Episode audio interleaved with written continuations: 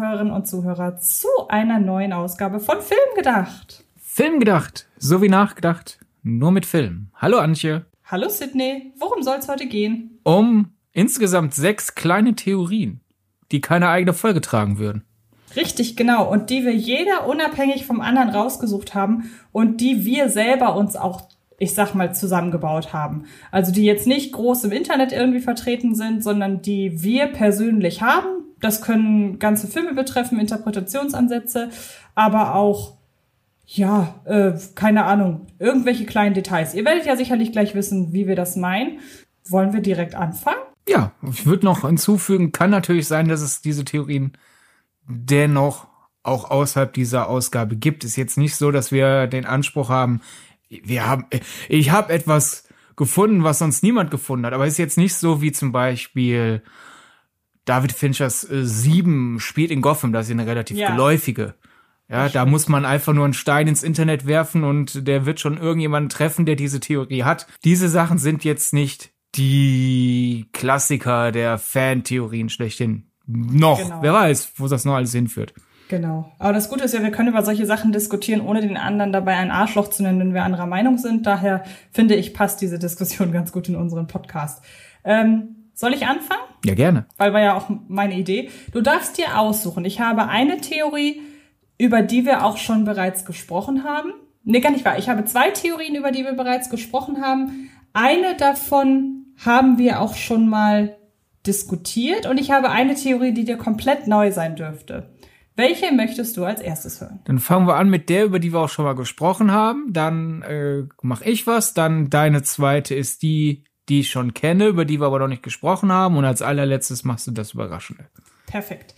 Ähm, ich begebe mich in das Jahr 2012, 13, ähm, jedenfalls in das Startjahr von Die Eiskönigin. Und der Film da draußen ist ja einfach, kann man ja so sagen, ein Phänomen. Also ich glaube, popkulturell hat kein moderner Disney-Film die Zeit so geprägt, die letzten Jahre in der, sage ich mal, auch Jugendwahrnehmung wie die Eiskönigin. Würdest du mir dazu stimmen? Also Stichwort Let It Go. ja, doch. Äh, auch äh, allein der Merchandise-Verkauf ist über, alle, über alles andere. Und äh, genau. der ist von 2013. 13, okay. Und es ist ja für viele, das sehe ich ja bei uns zu Hause, gar nicht unbedingt die Eiskönigin, sondern der Elsa und Anna Film. Ich weiß nicht, ob du das in deinem Umfeld auch irgendwie schon mal gemerkt hast, dass gerade Kinder äh, wie gesagt, Eiskönigin, das scheint mittlerweile eher so der Zweitname zu sein. Eigentlich ist es der Elsa oder der Anna oder im besten Fall der Elsa und Anna Film. Ich habe nicht so viele Kinder in meinem Umfeld. Okay. Aber ich kenne dafür, dass der halt äh, in Deutsch, im Deutschen ziemlich häufig einfach Frozen genannt wird, statt die Eiskönigin. Ach. Dann bei Ach, Leuten ab Pubertät. Das habe ich gar nicht mitgekriegt. Aber egal, Frozen ja. ist ja auch ein schöner Titel. Ähm, ja. Jedenfalls erinnere ich mich daran, das war damals aus irgendeinem Zusammenhang, haben wir beide uns damals die Challenge gesetzt, dass jeder für den anderen eine Review für die eigene Seite schreibt. Damals hieß, da, hieß deine ja noch Sir Donnerbolts Bagatell und ich glaube, war meine schon Wessels Filmkritik, weiß ich gar nicht. Oder war das bei a Movie noch damals? Keine Ahnung. Jedenfalls hatten wir uns gegenseitig die Aufgabe gestellt, hey, schreib bitte eine Review zu einem Film meiner Wahl. Und ähm, ich habe die Eiskönigin geschrieben und für die Leute da draußen, die das noch nicht mitbekommen haben, du bist nun absolut kein Fan von Die Eiskönigin außerhalb der drei Minuten, in der Let It Go geschmettert wird. und ähm, ich habe einen Interpretationsansatz, eine Figur betreffend gefunden und war damals ganz glücklich, dass du nicht auf die Idee gekommen warst, aber sehr empfänglich für diese Theorie warst. Es geht nämlich um die Figur des Sidekicks Olaf und ich messe Olaf in meiner Theorie eine sehr große Bedeutung bei, nämlich nicht nur die des lustigen Sidekicks, die er zweifelsohne ist, sondern vor allem die, das Sinnbild der inneren Kälte von, ähm, von Elsa. Und ähm, das finde ich deshalb so spannend, weil ich es mag, wenn Figuren, was ich gerade schon sagte, aus ihrem vermeintlichen Witzegeber-Dasein so ein bisschen heraustreten. Und ähm, gerade für Kinder, die diese innere Kälte von Elsa, die sie ja schon allein durch ihre magischen Fähigkeiten nach außen transportiert, die ja aber im ersten Moment so ein bisschen als Waffe auch verstanden werden von ihrem Umfeld, wenn die durch die Figur des Olaf, der dann auch zum Ende hin eben ja zu schmilzen beginnt und würde Elsa sich nicht ihrer Kräfte bewusst sein und sie ganz bewusst einsetzen können, ohne sich immer so von ihr, von ihnen über, überrennen zu lassen, dann wäre Olaf, also die innere Kälte von Elsa, geschmolzen. Und ähm, ich finde das schön, dass das so eine Veranschaulichung findet in dieser niedlichen Figur. Kann mir vorstellen, dass wenn diese Theorie Schule machen würde, dass das auch dann für Kinder nochmal ein schöner Ansatz wäre, diese ganze Dramatik rund um Elsas Inneres besser zu verstehen. Irgend glaube ich, du hast aber einen Punkt jetzt übersprungen. Also Nämlich? einfach wo die Theorie beginnt. Also inwiefern symbolisiert Olaf Elsas innere Abgekühltheit, weil das ist ja, das sind ja schon ihre Kräfte quasi. Was genau ist Olaf jetzt in deiner Theorie? Du sagst quasi einfach nur Olaf, mit, mit Olaf kann man Elsas innere Kälte erklären, aber. Nein, Olaf repräsentiert in seinem Dasein den Status, den Elsa in ihrer Entwicklung von der impulsiven, ihre Kräfte nicht haben, in, unter Kontrolle habenden und auch sehr verunsicherten Elsa hin zur mit sich völlig im Reinen seienden Elsa. Und das spiegelt sich auf der einen Seite wieder, wir haben ja ganz am Anfang von Die Eiskönigin diese Szene, in der Anna und Elsa gezeigt werden, wie Elsa ihr so mit ersten kleinen magischen Tricks und Kniffen ähm, so Figuren zaubert oder auch äh, Schnee ins Schloss äh, schneien lässt quasi. Und da gibt es ja auch bereits den Olaf. Und und ähm, der ist ja noch ganz klein und total unschuldig und hier einfach ein Spielzeugartefakt. Also das ist quasi so die aufkommende, das erste Mal, dass Elsa eben mit diesen noch sehr, sehr unschuldigen Kräften konfrontiert wird. Und in dem Moment, in dem Elsa stärker wird und mächtiger wird, ist es halt Olaf, der sehr, sehr quirlig und kaum kontrollierbar durch die Szenerie springt und ein sehr unberechenbarer Faktor in dem Film eigentlich ist. Klar, er ist im ersten, er ist durch diese Unberechenbarkeit nicht gefährlich oder irgendwie angsteinflößend, aber das ist ja einer, den hat man überhaupt nicht unter Kontrolle. Der ist mal da, der ist mal da, der ist auch sehr variabel in seiner Art, sich fortzubewegen und je länger der Film geht und je ruhiger Elsa wird, einhergehend mit ihrer Kontrollübernahme über ihre Kräfte und auch über sich selbst, desto ruhiger und abgeklärter wird Olaf selbst. Und wie gesagt, dann kommen wir am Ende dahin, dass Olaf droht zu schmelzen, in dem Moment, in dem Elsa ja auch in der Lage wäre, ihre Kräfte komplett unter Kontrolle zu haben, beziehungsweise gar nicht mehr einzusetzen, wenn sie es nicht gezielt will. Aber in dem Moment, wo sie merkt, ey, wenn ich jetzt meine Kräfte nicht gezielt einsetze, indem ich Olaf zum Leben erwecke, dann wäre Olaf halt weg. Und deshalb kann sie am Ende nochmal diesen ganz bewussten, äh, diese ganz bewusste Zauberkraft einsetzen, um, Els, äh, um, um Olaf zum Leben zu erwecken. Und das macht sie ja auch gegen Ende von Die Eiskönigin 1, aber gerade an äh, im Film Die Eiskönigin 2 ist es ja schon so, dass man merkt, gut, sie kann ihre Zauberkräfte jetzt genauso einsetzen wie jede andere magische Filmfigur.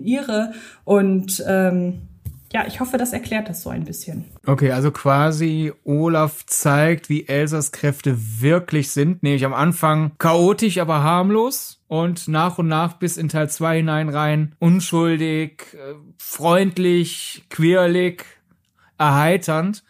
Und die Leute denken ja einfach nur, oh, anders, also direkt böse. Und Olaf ist sozusagen zum Schli im schlimmsten Moment ist Elsa halt einfach nur ein bisschen chaotisch. Genau. Und die Leute denken aber, oh, eine Gefahr. Und Olaf ist quasi der Blick auf Elsa ohne Vorurteile. Eben genau. Und ähm, das, das Interessante daran, finde ich, ist auch noch, dass sich einfach an Olaf auf sehr simple Weise einfach der Gemütszustand von Elsa able äh, ablesen lässt. Das geht, das ist nur eine Ergänzung dazu, was auch nochmal mehr in die Karten spielt in der Theorie, dass es halt für Kinder eine gute Veranschaulichung sein könnte. Wenn du gerade nicht verstehst, was in Elsa vorgeht, guck dir Olaf an, an welchem Punkt seiner Entwicklung ist er gerade. Ich gehe fast davon aus, so abstrakt ist es für Kinder wiederum doch noch wesentlich schwerer zu verstehen.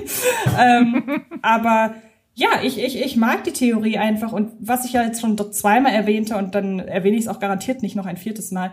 Ich mag es einfach, solchen kleinen, vermeintlich eher für die Handlung unbedeutenden Figuren ähm, eine gewisse Bedeutung beizumessen. Und selbst wenn es gar nicht so gewollt ist, ich bin ja sowieso ein Fan davon, wenn interpretieren, dann nie zu Lasten des Films, sondern eher äh, zugunsten des Films.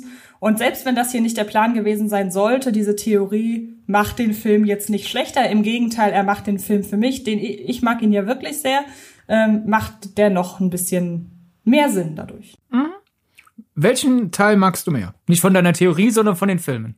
äh, tatsächlich aktuell eher den zweiten. Ich glaube, ich habe mir den ersten wirklich so ein bisschen übersehen. Aber ähm, das kann auch noch mal wieder ändern. Aktuell, ich habe vor kurzem erst den zweiten Mal wieder geguckt und dachte so, ja, der ist eigentlich, weil ich habe ja zu dem Film so ein bisschen, das habe ich auch in meiner Review damals geschrieben, so ein bisschen die Theorie, dass es eigentlich so ein Hereditary für Kinder ist, was so das Thema Familienschuld auf sich laden äh, angeht. Natürlich halt wirklich nur in dieser Thematik. Wir wollen da jetzt nicht groß irgendwie noch in die Tiefe gehen. Aber ich finde, die Eiskönigin 2 ist für diese Art Film, der ja auch das schwere Erbe von Eiskönigin 1 im Erfolg und so weiter angetreten hat, ähm, eine durchaus komplexe Story in seiner ganzen. Inwiefern müssen wir die die Schandtaten unserer Vorgängergeneration äh, irgendwie ausbaden? Ich finde, das ist wirklich mal eine sehr spannende und auch, ich weiß nicht, ob es im Familienkino eine einzigartige Message ist, aber sie kam für mich sehr frisch rüber. Und deshalb auch von dem Design, weil ich stehe ja total auf dieses äh, Herbstdesign in der Kombination mit den vereinzelten Schneeelementen ist, glaube ich, aktuell der zweite bei mir ein bisschen höher in der Gunst. Okay, ja. Also allein ist er da wirklich nicht. Also gerade dieses Thema, oh, war Kolonialismus böse, äh, ist eine, ein Thema, das. Ja, stimmt, hatten wir gerade bei Encanto. Ja, ja, ich weiß. Zum Beispiel. Ja, also das ist ein Thema, das äh, das US-Familienkino gerade mal so langsam realisiert, oh, wir sollten uns vielleicht mal mit unserer äh, Geschichte auseinandersetzen. Das, mhm. das kommt gerade eigentlich eher hoch. Aber die Art und Weise, wie die Eiskönigin 2 das macht, ist jetzt nicht komplett totgetreten, sagen wir mal. Aber mein Problem ist da ja, ich finde, die Eiskönigin 2 macht das nicht konsequent genug. Also mhm. ich, der Film zieht mehrmals äh, sich zurück, wenn er wirklich Konsequenzen zeigen könnte.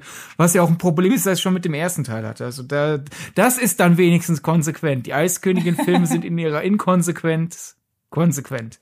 Verstehe. Wollen wir dann bei einer Disney Connection bleiben? Oder du hast ja gerade gesagt, das ist eine Kleinigkeit, die hat jetzt nicht großen Einfluss auf die Handlung, aber ich mag diese kleine Beobachtung. Das wäre ja, eine gerne. andere Theorie. Zweite. Nehmen wir die. Das zweite finde ich gut. Okay.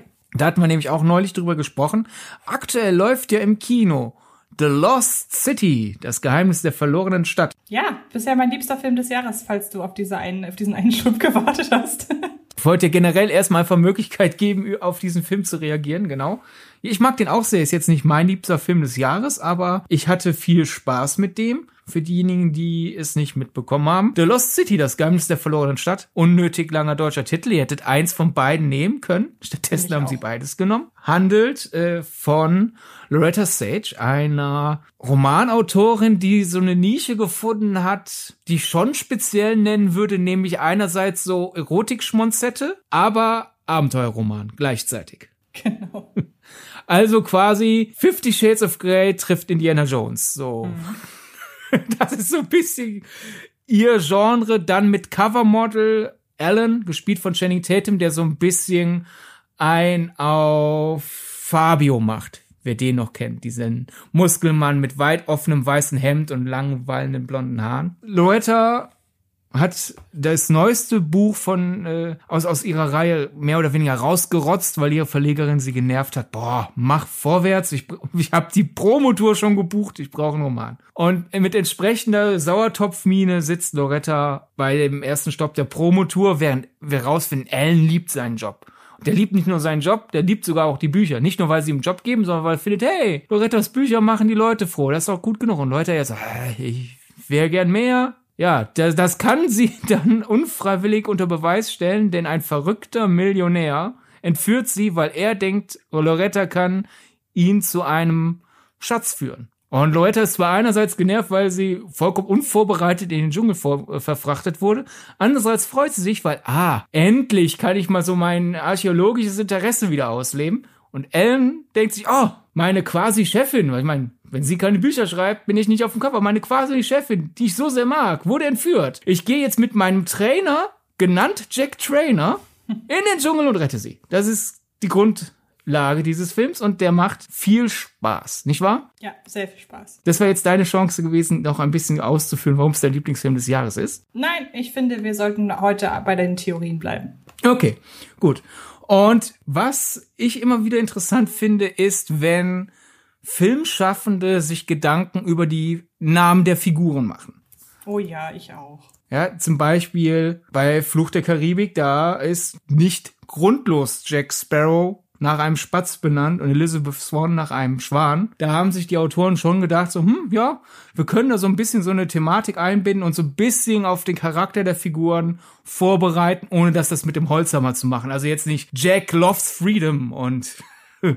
Elizabeth wants adventure als Nachname oder sowas, sondern, ja, okay, bisschen verdeckt. Und ich finde, in The Lost City hat man das bei Lothar Sage auch gemacht. Denn Sage ist der englische Begriff für Salbei. Und ich muss zugeben, ich habe mich äh, vorher gar nicht groß mit der Geschichte und der Nutzweise von Salbei auseinandergesetzt. Ist für mich halt ein Gewürz, das ich vergleichsweise selten nutze. Aber ich habe dann halt ich weiß gar nicht mehr warum, aber kurz nachdem ich The Lost City gesehen habe, mir mal einen Artikel über Salbei durchgelesen und da dann erfahren, dass Salbei sehr lange genutzt wurde, um Mücken und Wespenstiche zu heilen, um Nervenanfälle zu lindern und äh, die Nebenwirkung von Fieber zu lindern, was ja also sehr praktisch im Dschungel ist. Und Loretta Sage kommt im Dschungel definitiv besser klar als ihr möchte gern Retter der mehr oder weniger öfter mal von ihr gerettet werden muss, Ellen. Also Frau Salbei ist nützlich im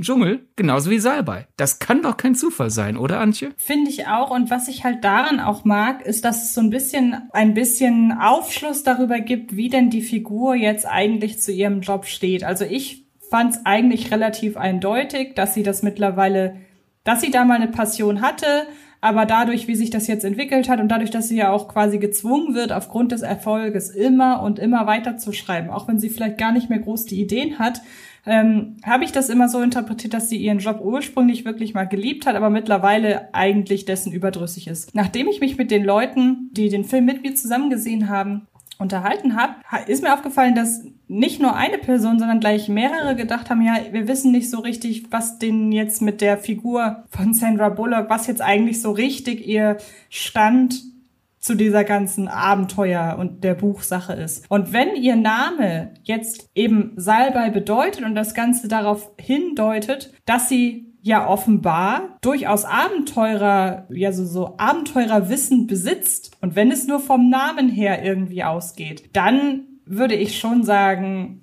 dass sie das ein bisschen besser dahingehend charakterisiert, dass dieses Abenteuergehen schon ein Stück weit in ihr vorhanden ist, was auch dann die Liebe für äh, die eigentliche Materie dann schon erfasst würde ich sagen. Ja, ich finde, man braucht noch nicht mal diese Salbei-Assoziation, weil ich finde, es wird schon ziemlich klar gesagt. Die hatte mal Ambitionen als Archäologin, Entdeckerin, ist dann halt ins Entertainment gegangen, war anfangs vielleicht da noch ein bisschen passionierter und jetzt ist sie dem einfach überdrüssig geworden. Ja, wie gesagt, war ja auch meine, war ja, ja auch meine Idee. Aber wo wir quasi bei ist unterschätzt sind, ich muss dir auch wirklich sagen, vorher, wenn ich über Gewürz, das ich eher selten benutze, hinausgegangen bin, habe ich Salbei eigentlich eher mit Hustenbonbons und sowas mm. eher langweilig alltäglichem assoziiert, statt halt mit, oh, Wespenstiche, Fieber, Nervenanfälle äh, lindern und sowas. Also da, das wird dann ja auch vielleicht wieder passen, so nach Motto, ach, du denkst, ach, das ist einfach nur die Romanautorin, ja, ja. Wenn ich gerade ein kleines Aua Aua am Herzen habe, dann lese ich mir halt ihre Schnulzen durch,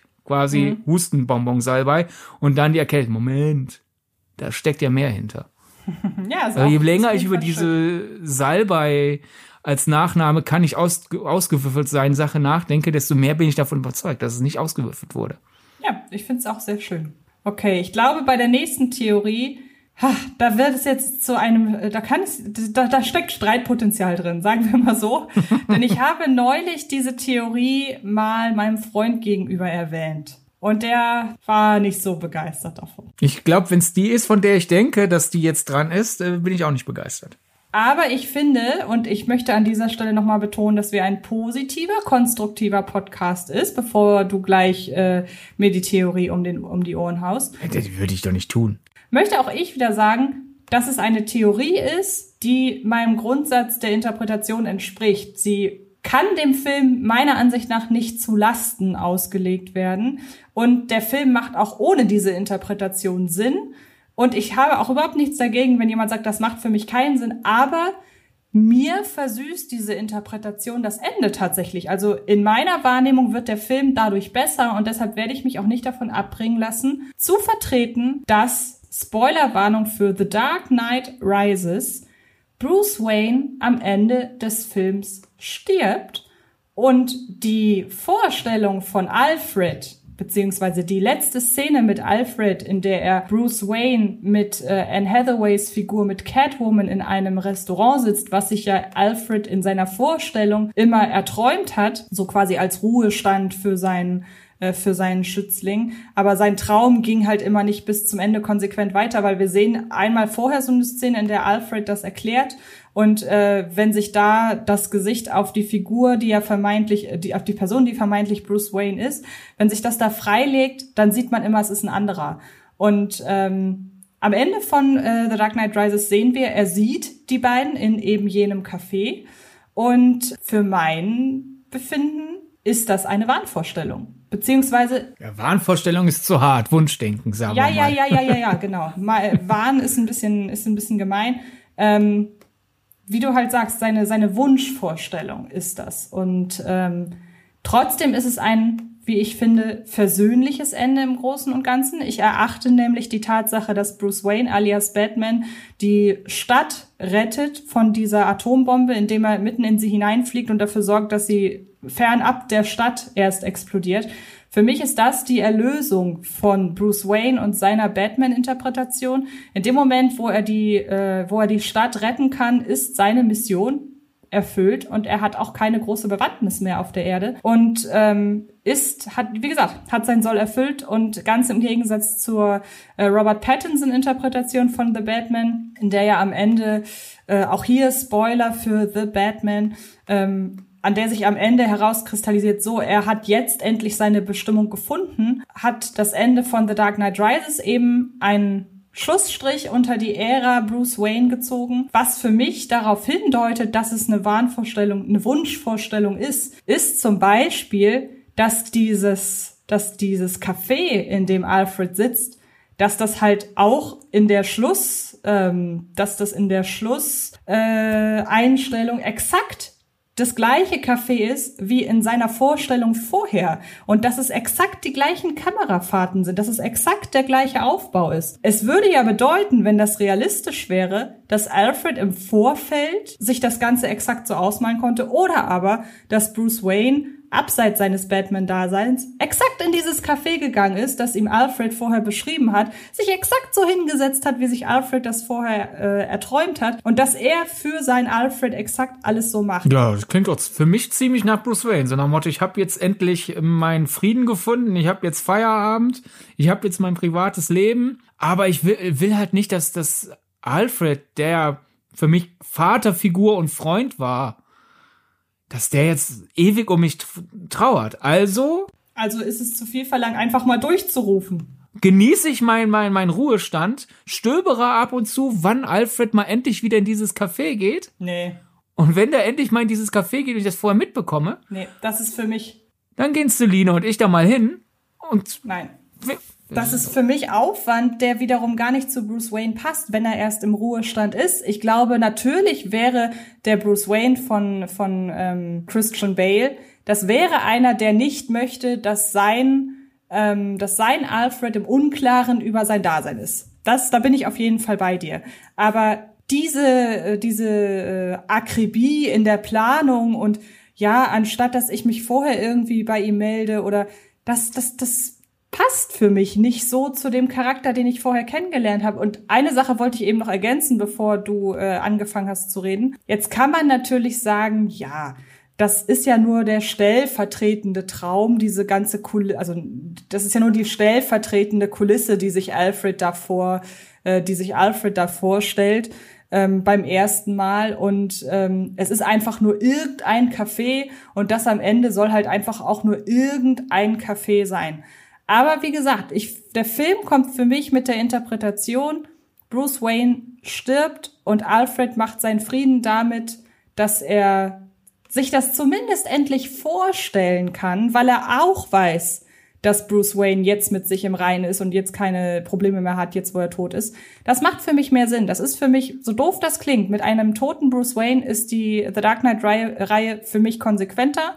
Sie ist für mich wesentlich persönlicher und ich mag diese Interpretation sehr gerne und ähm, ich gehe stark davon aus, dass es nicht beabsichtigt war, aber die Theorie gefällt mir besser als das, was sich äh, wahrscheinlich Christopher Nolan gedacht hat. Und deshalb ähm, halte ich daran fest, weil, was ich nochmal betonen möchte, sie schadet dem Film ja nicht. Zumindest in meiner Wahrnehmung nicht.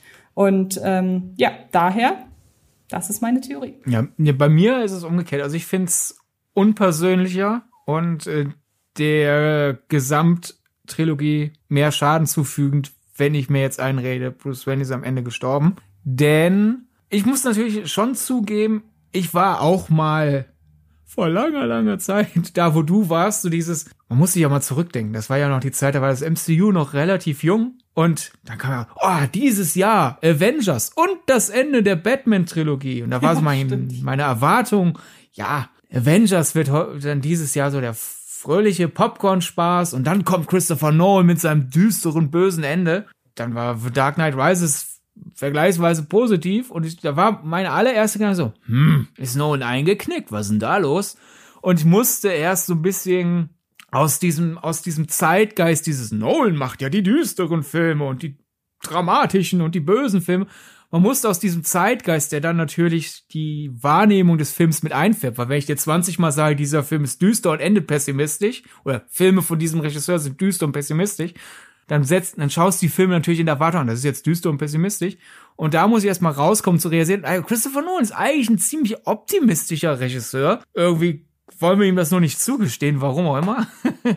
Und daher muss ich erstmal rauskommen, um diesen Gedanken zu verlieren, weil ich habe auch lange gedacht, wäre es nicht schöner, wenn das Ende wenigstens offen wäre. So Alfred sitzt in diesem Café und wir sehen, wie er lächelt. Und wir können uns jetzt ausmalen, lächelt er einfach nur noch mal, ah, mein Lieblingscafé, oder lächelt er, ah, ich habe Bruce Wayne gesehen, so wie ich mir das immer gewünscht habe. Mhm. Und mittlerweile bin ich bei, nein, das Ende ist so, wie es ist, einfach schöner und runder. Denn man muss ja einfach mal sagen, ich finde Christopher Nolan hat schon einen roten Faden des, ich muss das machen, sei es, weil es sonst keiner macht oder weil ich einen, einen Antrieb dazu habe, aber eigentlich hätte ich gern meine Ruhe. Also, das ist ja es zieht sich eigentlich schon durch die Batman-Trilogie durch, so dieses Bruce Wayne opfert sein, sein Seelenfrieden gezwungenermaßen, um diese Stadt sauber zu halten, aber eigentlich wäre doch mal schön, wenn er doch mal endlich mal seine Ruhe hätte. Dann zum Beispiel Inception handelt ja eigentlich quasi auch von dem Gedanken, ja, äh, ich bin halt richtig gut in diese, in diesem Job, das in Träume einbrechen. Und ich muss diesen Job jetzt machen, damit ich endlich meine Ruhe habe und zu meiner Familie kann. Und dieser, dieses Element des Aufopfernd, aber eigentlich wäre es doch schön, seine Ruhe zu haben, gibt es dann bei anderen Nolan-Projekten und daher denke ich so, das, ja, es ist quasi dieses Christopher Nolan-eske sich selbst widerspiegeln, daher das persönlich so dieses, ich habe dieses Gefühl, ich muss diese Filme machen aus künstlerischem Drang und weil sonst keiner diese Filme macht, die ich machen will. Aber dann bin ich halt lange von meiner Familie weg und habe deswegen ein schlechtes Gewissen. Und da ist es halt einfach das angemessene Happy End für Bruce Wayne. Dieses, so, er hat jetzt Gotham gerettet und der hat den, We den Weg dafür geleitet, der hat die Weichen quasi gestellt, dass Joseph Gordon-Levitt's Figur jetzt als sein Nachfolger antritt und jetzt kann er dann endlich in den Frühruhestand. Das ist das Happy End. Und das ist das Happy End, das in Handlungsebene Bruce Wayne sich lang genug erarbeitet hat und auf Interpretationsebene ist es halt für mich das schlüssige Ende für einen Christopher Nolan Film, weil er wird sich ja nicht wünschen, so, nach diesem Film sterbe ich, sondern der wünscht sich natürlich, nach diesem Film habe ich erstmal wieder ein paar Monate mit meiner Familie, bevor mir schon wieder äh, der Gedanke juckt, was, wenn ich halb Hollywood caste und Matthias Schweighöfer? Ich mach doch wieder einen Film. Und dann macht er den Film und ärgert sich wieder, boah, jetzt bin ich wieder irgendwo und hab ein Riesenprojekt, dort bin ich bei meiner Familie. Macht den Film fertig, ist zwei Monate zu Hause und dann geht's wieder von vorne los. Jetzt könnte ich ja genauso gut argumentieren, dass deine Interpretation die ist, dass Christopher Nolan sich quasi selbst wiederfindet in Bruce Wayne. Ja, und deswegen wünscht er sich natürlich ein Happy End. Statt ja, ja, genau. Ja. Aber dann haben wir hier im Grunde zwei nicht bestätigte Theorien gegenüber. Ja Ich respektiere deine, du respektierst meine. Ja. Und das ist die beste Möglichkeit, kurz darauf hinzuweisen, dass wir natürlich am liebsten von euch wissen möchten, auf welcher Seite ihr seid. Das ist gemein, du hast insgesamt mehr Follower. Das heißt, mehr Leute, die diesen Podcast hören, hören wegen dir. Also ist allein schon von der Sympathie her deine Interpretation ja, vorne. Naja, wobei meine Theorie, glaube ich, ein bisschen kontroverser ist, oder? Also ich meine, äh, wann immer ich die Theorie, also gut, ich habe sie zwei Leuten vorgestellt und zwei Leute haben mich für verrückt erklärt, aber das ist eine 100% Na, für, für verrückt habe ich dich nicht erklärt. Ich habe nur gesagt, aber also, so sinngemäß. Mag ich nicht. so sinngemäß. Und ähm, ja, ich möchte einfach gerne von euch da draußen wissen, was denkt ihr denn über unsere Theorien? Ihr müsst ja gar nicht zwingend euch irgendwie einer Seite zugehörig fühlen, sondern was sagt ihr über unsere Theorien? Teilt uns das gerne mit über die sozialen Netzwerke, Twitter und Instagram, jeweils über den Filmgedacht-Account oder ihr schreibt uns persönlich an. Bei Instagram und bei Twitter heißt ich Antje Wessels und du heißt Sodonobold. Bei Twitter, weil Donald Duck hat einen Vorfahren, der Sodonobold heißt. Und bei Instagram heiße ich Sidney Sharing. Genau, und da können wir das Ganze dann weiter ausdiskutieren. Ja. Okay, deine zweite Theorie. Meine zweite Theorie ist auch äh, basierend auf einem aktuellen Film, nämlich The Northman. Und keine okay. Sorge, da der Film ja frisch im Kino ist, ich werde da jetzt nicht groß irgendwie das Ende interpretieren oder sonst was, sondern mein Gedanke ist, oh, ich glaube, da ist eine bewusste popkulturelle Anspielung mitten in dieser Nordmann-Saga. Ja, nämlich so, der Film beginnt und relativ kurz nach Beginn passiert folgendes. Der neidische Königsbruder mit schwarzer Mähne, gekleidet in einem dunklen Fell, möchte König werden. Und daher tötet er eines Tages seinen Bruder und hetzt seine Handlanger auf seinen Neffen mit dem Befehl, den Neffen zu töten. Der Neffe flieht aber und das wird den Handlangern so lästig, dass sie das Handtuch werfen und einfach dem fiesen Onkel vorlügen, ja, ja, dein Neffe ist tot. In Wahrheit flieht der Neffe aber in ein fernes Land, um ein neues Leben zu beginnen. Dort hat er dann aber eines Nachts eine Erscheinung, die ihn an seinen Vater erinnert, so dass er beschließt, ich kehre zurück in meine alte Heimat und hol mir meinen rechtmäßigen Platz als Herrscher meines Heimatlandes. Das erinnert mich doch sehr an etwas. Ja, es klingt sehr stark nach König der Löwen. Ja, vor allem, klar, ich meine. Heißt der möglicherweise Scarius, der Typ? Nee, leider so? nicht, aber generell, klar, ich meine, Familienintrigen inklusive Mord um einen Thron oder das Herrschertum, Anführerschaft, wie auch immer, das ist eine uralte Sage und die wird immer und immer wieder erzählt. Halt auch bei Shakespeare in Hamlet und dann halt bei König der Löwen.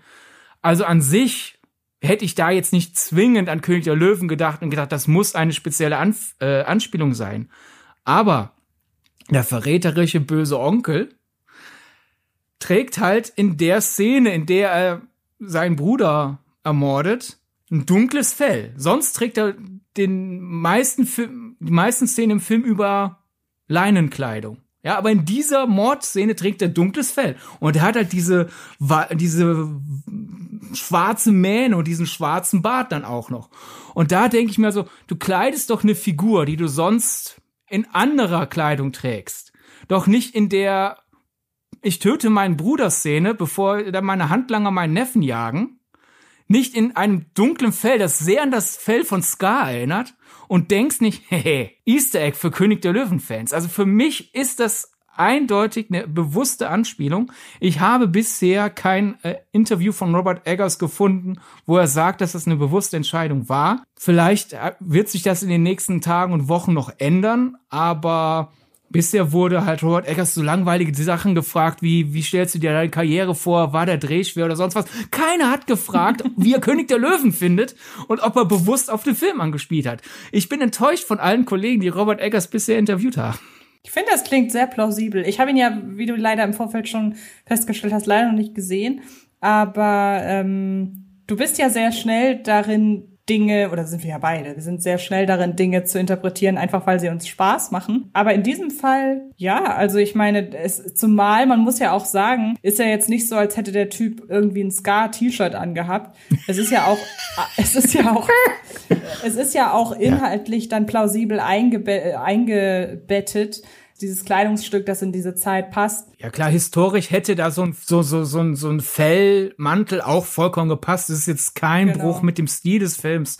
Und auch wenn das eine große, dunkle Rachesaga in historischem Setting ist, hat der Film auch immer wieder mal kleine Humoreinsprengsler, sei es durch mhm. einen schlagfertigen Begriff oder dadurch, dass halt die Wikinger in ihrer Ekelhaftigkeit mal kurz so stolz auf einen Furz sind zum Beispiel. Und ich finde, in diesen ab und zu reinkommenden Humor passt halt einfach, der verräterische böse Onkel sieht aus wie Scar.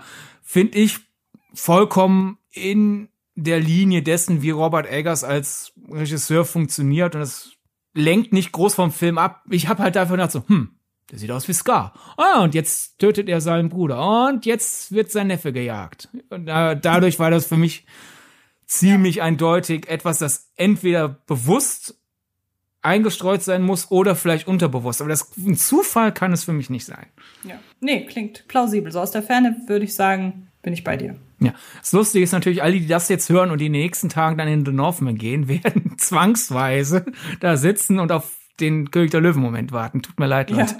Ja. ja Aber wie gesagt, es, es, es passiert in den ersten paar Minuten. Das ist das, was die Story in Gang bringt. Ich habe euch da jetzt nicht, weiß ich nicht, die letzten zehn Minuten oder so verraten.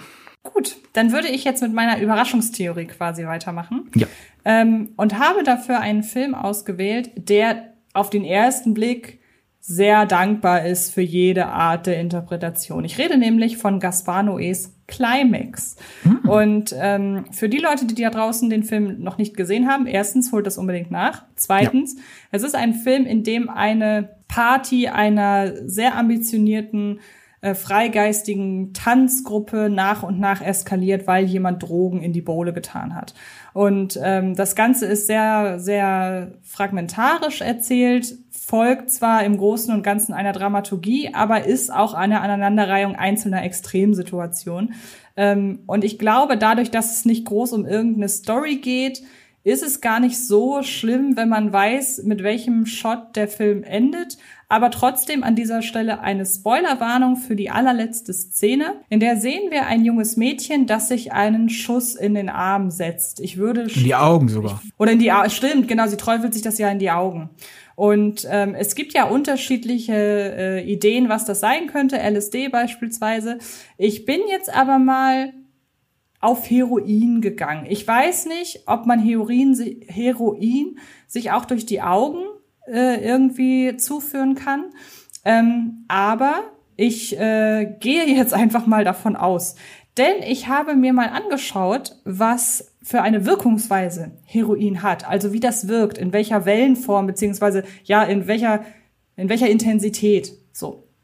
Und da ist mir aufgefallen, dass die äh, Wirkungsweise von Heroin mit einem großen Rausch in der Mitte, mit einem zweiten Rausch, mit einer äh, mit einer mit einer äh, Lethargiephase und auch nochmal mit so einem dritten Rausch und dann mit der kompletten äh, Auflösung jedweden Empfindens dass das eins zu eins der Dramaturgie von Climax entspricht. Und wenn man dann auch noch mal bedenkt, dass nach diesem, nach dieser Einstellung des Mädchens, dass sich halt diesen Schuss ins Auge setzt, dass da erst der äh, Filmtitel eingeblendet wird. Denn wir wissen, Climax beginnt mit dem Abspann. Das deutet für mich darauf hin, dass diese ganze Handlung gar nicht in Wirklichkeit passiert, sondern dass sie einen Rausch, nämlich den Rausch der Frau, die sich da diesen Schuss setzt, darstellt. Und in dem Moment, in dem sie sich den nächsten Schuss setzt, beginnt der Film von vorne. Deshalb sehen wir da das, äh, den äh, Climax-Filmtitel. Ja, das lasse ich einfach mal so im Raum stehen. Mhm. Ja, für mich ist es schon, soll es schon sehr eindeutig LSD sein, denn die Figur, die sich ja am Ende etwas in die Augen träufelt, sagt ja noch relativ zu Beginn total unschuldig, ah oh, ja, ich wollte raus aus Berlin, weil, boah, ich hab ja so eine WG-Partnerin, die war so durch, die hat sich LSD in die Augen geträufelt. Und dann ist quasi am Ende die, mhm. die dramatisch-ironische Enthüllung, ja, ja, die hat von sich selbst geredet, die verlogene Bitch. Das Interessante so ist aber, dass LSD eine sehr ähnliche, also jetzt nicht die Wirkung, LSD geht ja mehr in Richtung Halluzination. Das hat Heroin ja zum Beispiel nicht. Heroin geht ja, spricht ja eher das Nervenzentrum an, dass es äh, so an, dass es Einfluss auf die emotionale Empfindung hat. Und LSD geht ja stark damit einher, dass halt dieses typische, ich nenne es jetzt mal als absoluter äh, Drogen-Noob, äh, dass halt dieses typische Farben sehen, wie gesagt, äh, was ich gerade schon sagte, ähm, Halluzinationen hervorgerufen werden. Aber auch bei LSD kommt der, die Wirkungskurve hin. Die Wirkungskurve ist ähnlich wie bei Heroin. Also wir haben da eine Wirkung, die zum Beispiel nach 30 Minuten einsetzt. Und ähm, was ganz witzig ist, es passt, dass dass die Wirkung nach 30 Minuten äh, einsetzt oder sagen wir mal so zwischen 20 und 30 Minuten kommt wohl so ein bisschen darauf an, wo man es reinspritzt, ähm, beziehungsweise ob man es sich spritzt oder ob man es äh, durch den Mund irgendwie nimmt. Da unterscheidet sich die Dauer der Wirkung so zwischen 20 und 30 Minuten.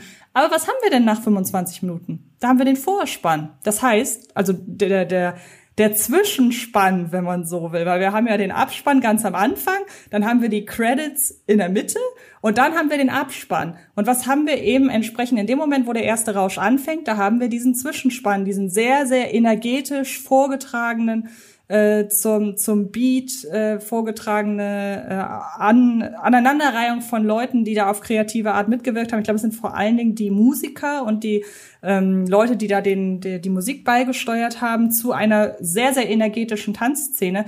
Also auch da würde das passen. Ja, ich finde ich finde die interessantere Frage, oh, war es gar nicht LSD, sondern Heroin, wovon im Film über gar niemand gesprochen hat, sondern ich finde interessanter die Frage, war denn wirklich LSD in der Sangria? Das ist auch noch, noch so eine Sache, das stimmt. Denn das sehen wir ja nie. Ja, es ist irgendwann, wir, wir, wir bekommen halt nur die Informationen ins Hirn geträufelt. Oh, LSD ist, ist eine Droge, die in diesem Film schon mal erwähnt wurde. Und irgendwann fangen die Leute an Panik sagen, boah, da ist mal was in meinem Drink. Und kollektiv hat dann halt die ganze Filmpresse und ja, ich auch. Und meine Kritik hat angefangen so, oh, die Party, wo LSD in der Sangria ist. Aber wie Gaspar Noé in mehreren Interviews, unter anderem bei unseren Freunden von Filmstarts, gesagt hat, Leute, man sieht das nie. Vielleicht handelt mein Film auch von Paranoia. So irgendjemand sagt, da sind Drogen in der, im, im, im Getränk und alle flippen aus, weil sie denken, jetzt muss ich ausflippen. Und es ist ja eigentlich schon ab dem Moment wird deutlich, wie dankbar Climax eigentlich für solche Interpretationen ist. Also ich finde, Climax ist ein hervorragender Film, wenn man in der Schule Filminterpretation oder generell Interpretation durchnimmt, weil das Gute ist ja bei so einem Film, der keine reine straightforward erzählte Handlung hat. Ich meine, wie gesagt, wir haben ja diesen dramaturgischen Überbau. Aber trotzdem, was ich eben schon sagte, es ist, der Film tut sich durch, an, durch seine Aneinanderreihung von Extremsituationen hervor. Und ähm, das ist ja total dankbar, da einfach mal zu sagen, guckt mal, was ihr in dem Film ja. seht. Und ähm, wie gesagt, das, das, das ist vielleicht dann nicht ganz so angreifbar, wenn man sagen kann, ey, der ist so offen erzählt, lasst mich doch da reindenken, was ich will, weil wenn man jetzt sagt, ich interpretiere das Ende von The Dark Knight Rises so, dass Bruce Wayne tot ist, das ist ja wesentlich klarer und auf einen äh, wesentlich, wesentlich setzt sich wesentlich deutlicher von der anderen Interpretation ab, nämlich das erlebt. ähm, daher, ich kann verstehen, wenn man sagt, ja, es ist schon ein bisschen geschummelt, weil Climax ist ein Interpretationsfilm. Aber wie gesagt, ich finde halt da die Parallelen zwischen der Dramaturgie und der Wirkungsweise von Drogen, die finde ich schon sehr, sehr spannend. Ja, mein, du hast es erfasst. Die Sache ist, es ist ein Unterschied, ob ich einen Film mit einer sehr genau durchexerzierten Handlung nehme und sage, ha, die Handlung lügt. Das Bild zeigt mir, da lebt jemand, aber in Wahrheit nein während halt Climax die Handlung ist, die Leute ticken aus. Ende. Genau. und dadurch ist viel freier Raum, wo man halt sagen kann, okay, was ist denn jetzt der Anlass für mich? Ist es halt ein Film, der äh, eine Drogenwirkung vorzeigen will? Ist es ein Film, der quasi eine Massenpsychose zeigen will? Äh, es gibt auch verschiedene etwas weiter rausgehende Interpretationen. Es ist so gesehen ist Climax ein bisschen das Gegengift für, für Gaspar Noé nach Love 3D der in meinen Augen ein bisschen zu sehr vorkaut. Und Climax, ja, Climax ist dann so dieses ja, Loslassen. Gut, dann sag ich euch jetzt gar nichts mehr. Hier, die Figuren tanzen und jetzt macht ihr dein eigenes Bild raus. Finde ich sehr angenehm. Und das Schöne ist, du hast ihn gerade Interpretationsfilm genannt. Es ist ein Angebot. Man kann den Film auch einfach als böse, als Step, Step Up Horror Edition sehen. Genau. Und man kann da einfach Vergnügen dran haben, was diese DarstellerInnen mit ihrem Körper anstellen können. Weil die sind wirklich extrem gelenkig ja. und voll im Rhythmus und alles. Und dann kommt Herr Gaspar und sagt, ja, noch tanzen die nur, aber schau mal, was ich mit denen anstellen kann, wenn die Panik haben und meine Kamera wie psychotisch um die herumwirbelt. Was noch ein bisschen reinspielen würde in meine Interpretation ist, dass alles, was wir in dem Film sehen, Wirkungsweisen der Droge sein ja. können. Also wir haben auf der einen Seite diese absolute Niedergeschlagenheit, wir haben aber auch die Wahnvorstellung, was wiederum für LSD äh, auf LSD zutreffen würde wieder mehr. Ähm, also das passt alles von der von der Aufzählung, weil wir haben ja wie gesagt, wir haben ja mehrere Extreme. Wir haben einmal die Frau, die sich die ganze Zeit kratzt, weil sie denkt, da ist irgendwas. Äh, wir haben die Fra die die Leute, die irgendwie komplett äh, äh, zusammengebrochen irgendwo in der Ecke liegen. Wir haben die, die panisch einfach durch die Gegend laufen und rumschreien. Also wir haben Selbstverletzung, also wir haben halt wirklich alles irgendwie als Folge eines Drogenrauschs bekommen wir präsentiert. Ja, und genauso plausibel halt einfach, okay, das, was da passiert, ist nicht Dro ist jetzt nicht harte Droge, sondern ist Alkohol plus unangenehme Personen äh, in einer Drucksituation, die dann sich auch noch eingeredet haben, da ist was im Drink. Also man kann das gut genau. ohne Droge sich das alles erklären, was da passiert, also außer den Alkohol was vielleicht sogar dann die düstere, gemeinere Variante ist. Weil als ich das erste Mal gehört habe, Noé wirft so im Raum, vielleicht sind da gar keine Drogen, habe ich gedacht, schwächt er jetzt den Film ab, weil, also Tanztruppe auf LSD klingt irgendwie härter als Tanztruppe ohne LSD, aber in Wahrheit so nach Motto, ja. das, das ist der tiefer in die äh, Seelen der Figuren blicken, wenn die, die den ganzen Mist aufführen, den die dann aufführen, ohne dass sie sich entschuldigen könnten, mein Hirn wurde kurz geschlossen von, von der Droge, sondern halt einfach nur so, ich, ich habe an sich die Wahl, mich jetzt gescheit so aufzuführen, aber ich glaube, ich bin ja unter Droge, also mache ich jetzt schlimme Dinge. Mhm. Ja, das stimmt. Ist ein gute Laune-Film, würden manche sagen. Ich finde schon. Ich habe nach Climax immer gute Laune. es gibt aber auch Leute, die nach Climax total depressiv rausgehen. Also Vorsicht ist geboten, aber an sich, wenn wir euch jetzt neugierig gemacht haben und ihr den noch nicht kennt, holt die nach. Freuen wir uns. Dann komm gerne zum Abschluss mit deiner ja. Theorie. Wo wir bei holt es doch bitte nach sind. Ich hab es ja leider beschworen in der Folge über unterschätzt, aber dass der Film dermaßen untergeht, habe ich wirklich nicht kommen sehen. JGA, Jasmin, Gina, Anna. Hier nochmal Spoilerwarnung, wenn ihr zu den braven Leuten gehört, die den Film noch sehen wollen. Guckt jetzt erstmal den Film und hört dann den Rest dieser Folge, denn es geht jetzt um den Schluss von JGA und darum, dass ich dir mal kurz äh, den Kopf waschen muss.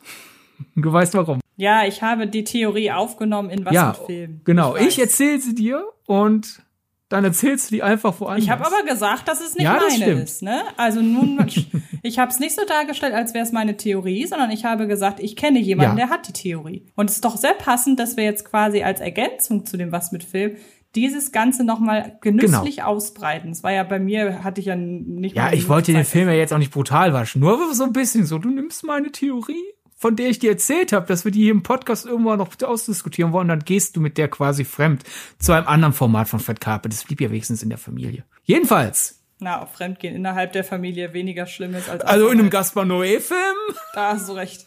Okay. Aber gut, zurück zur JGA. Denn ich hab, wir haben ja schon letztes Mal drüber gesprochen, als wir den hier angeschnitten haben, in der Folge zusammen mit Ambulance dass ich finde, dass der Film keine reine Komödie ist, sondern Komödie mit eineinhalb Beinen im Drama. Denn wir treffen ja unsere drei quasi titelgebenden Figuren, Jasmin, Gina und Anna, sind die letzten Singles Standing zu Filmbeginn quasi in einer Altersschicht, wo die meisten jetzt schon anfangen, sesshaft zu werden und es ist so eine Mischung am Anfang des Films, wenn man so schaut, wie die Figuren agieren und wie sie ihr Handeln begründen. Eine Mischung aus, boah, ich bin genervt, jetzt schon wieder eine weniger, die mit uns Party machen kann. Plus, an sich bin ich mit mir zufrieden. Wäre da nicht dieser Erwartungsdruck der Gesellschaft? So alle werfen uns vor, oh, jetzt macht mal vorwärts, ihr seid bald altes Gemüse. Was soll das? Ich fühle mich jetzt unter Druck gesetzt äh, in den sicheren Hafen zu kommen, wie sie, diese ganzen Floskeln halt alle lauten. Und daher ist es ja so, so eine Trotzreaktion, okay, wir wollten einen Junggesellenabschied machen, die werdende Braut ist jetzt nicht mehr da, wir machen dennoch diese Party. Und zwar total verbissen, aggressiv, so, wir haben jetzt gefälligst gute Laune. Und daraus entsteht teilweise Witz durch diese Erwartungsschere, beziehungsweise Schere Erwartung, Realität. Aber ich finde, durchweg zeigt sich da halt dann auch so dieses Porträt der Generation oder der Teilgeneration. Was soll das mit diesen Erwartungen? ne?